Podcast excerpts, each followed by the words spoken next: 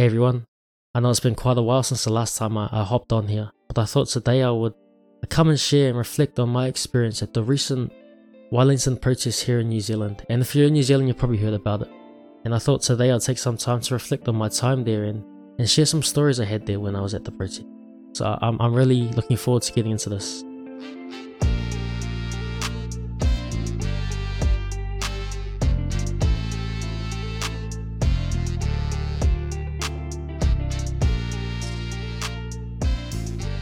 Well, like I said in the introduction, it has been quite a while since the last time I hopped on here. And also, like I said in the introduction, I want to take some time really to give you guys an update on what's been happening in my life. And to be honest, it's been quite uneventful um, up until recently, and you'll hear about that more. But really, I've just been just been resting, just been relaxing. Haven't really been hopping on much of the podcast stuff or anything like that. Really, today was um, the first time I've really been thinking about it. So I thought um, there's there's a lot on my mind, so I thought I'd take time to share my experience about this recent Wellington protest. And if you didn't already know about it, um, recently in Wellington, we saw one of the biggest protests in our history. We saw a 23 day long occupation of the Parliament grounds against the recent vaccine mandates and many other issues, but mainly around the, the vaccine mandates. And what you saw there was, in my opinion, was 23 days of peaceful protest, and there was some violence in there, but that was very fringe.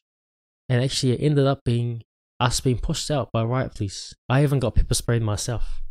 So I thought I'd hop on here today and, and share some of my experience, share some of my stories from the protests and how I how I viewed it through my lens and being specifically a person of faith, how I saw it and and my overview. And I guess I want to end by just giving you guys an encouragement, um, especially those who were there or supported the, the cause of this protest. So on the 8th of February, there was a there was a big convoy from all around New Zealand, and it descended upon Wellington City um, the capital of New Zealand, and they, they started to occupy this area called the Grand, Parliament Grounds here in New Zealand. And it was quite significant. And I, I was there, and I was there from the second day of the of the protest, and I was there pretty much every day until the end. So I I I saw all the things that happened, and I experienced all those things. And contrary to, to mainstream media, what I saw there was a lot of love. There was a lot of hurt, but it was we were expressing it in a loving way this was a place where people actually felt like they were connected to people. This was a place where so many people that had been cut off because of vaccine mandates, so many of these people found home in this place here in Parliament. Out of all the places, people found society and, and a belonging place in Parliament with all these other people who had same experiences, similar experiences. Even I myself lost many opportunities, even even job opportunities because of these these mandates. And for 23 days, what I saw there was love, peace, and storytelling. There were so many stories of, of hurt and disappointment there. I talked to so many people who, who lost everything. They lost their jobs, even relationships, they lost their families, everyone because of these mandates. This was a last resort for many people. This was a, a final a final stand for them because they felt like they had nothing else to lose. And being on the ground, I, I talked to so many people. I've talked to I talked to so many different people from from different backgrounds, many different backgrounds, um, ethnicities, different religious views, even different um, gang affiliations. I, I talked to many different people from different backgrounds all around New Zealand, and there was unity there. It was unity. It didn't matter what, what gang you were part of, it didn't matter where you were from, it didn't matter where you were Maori or Samoan or, or white, it didn't matter. It didn't it didn't blind us. We weren't seeing people for colour, we just saw people for people and we, we were there for 23 days hearing stories and, and making a stand for what we believed in. There was one story in particular that, that really that really broke my heart. I remember I was I was there on that last day. I was talking to this lady next to me who who was standing in the line right up the police line, and we were, our backs were to the police this the specific time in the morning. And from what I gathered, it was peaceful. And I was talking to this lady, and when you hear her story, it, it was crazy. She told me that her, her son doesn't even talk to her anymore because she's at these protests and because she's not vaccinated. She told me that her son walks by and acts like he doesn't know her. And there were so many stories like that, but that one in particular that really sealed it for me. That one really broke my heart and really in essence that that summed up what people were there for. People were there for their families. People were there because they lost families. They felt disconnected. People were there because they wanted to take a stand for what they believed in. And I'm going to be honest, I agree with them. I thought a lot of these mandates and a lot of these, these rules were just discriminatory and really creating unnecessary division in New Zealand. But what I liked about the process is that we we almost demonstrated what New Zealand should have been like, I believe. There was ingenuity. People were building toilets. People were digging trenches because the Speaker of the House, yep, you heard it right, the Speaker of the House turned sprinklers on and played Baby Shark and Macarena through the nights and COVID aids. And this is all thrown at people. And for 23 days, these people were, were called these names, called pharaohs, called a river of filth by MPs in our parliament. And not one MP came out and addressed the people. These protesters, us protesters, we were treated with the lowest amount of respect. We were disrespected for 23 days by MPs, media, and police alike. For 23 days, we, we had a heavy police presence around us. And from the third day, they even tried to remove us. And it didn't work. And for the next 20 days, we stood there peacefully, making a community where everyone was, was welcome. Didn't matter what, what background you had, what choice you made, everyone was welcome. And that's what I loved about this, this protest. And for me, it, it really made me proud to be a New Zealander because it wasn't about race, it wasn't about religion. Was about people loving each other and making a stand for what they believed in. And I thought the way it ended was so sad. And if you haven't heard already, the way it ended was actually riot police came and descended on this crowd. Um, um, I heard there was probably about 500 plus policemen at Parliament grounds to remove us protesters who were peaceful, majority peaceful for 23 days. And there's videos now that you can see of, of the riot where police are punching women on the ground while they're trying to arrest her. Even one old man was knocked out while trying to help a lady who was being bashed by a police shield. And obviously, I'm to condemn there were violent people at the end, but it was after 23 days of being disrespected and called these things and ignored. And this was a last resort. And I'm not justifying it, it was wrong and it shouldn't have happened the way that people at the end were just throwing things at the police. But there's got to be a context to it. These people had lost everything. These people were disrespected and called names. And it was only after 23 days of disrespect and police force that it got that violent.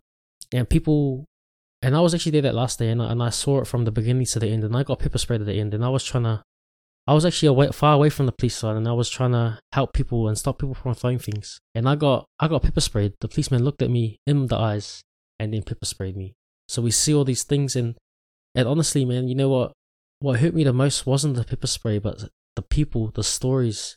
So many good people were there, and they got caught up in the end, and they they pretty much got dawn raided on. They got kicked out at the end of it.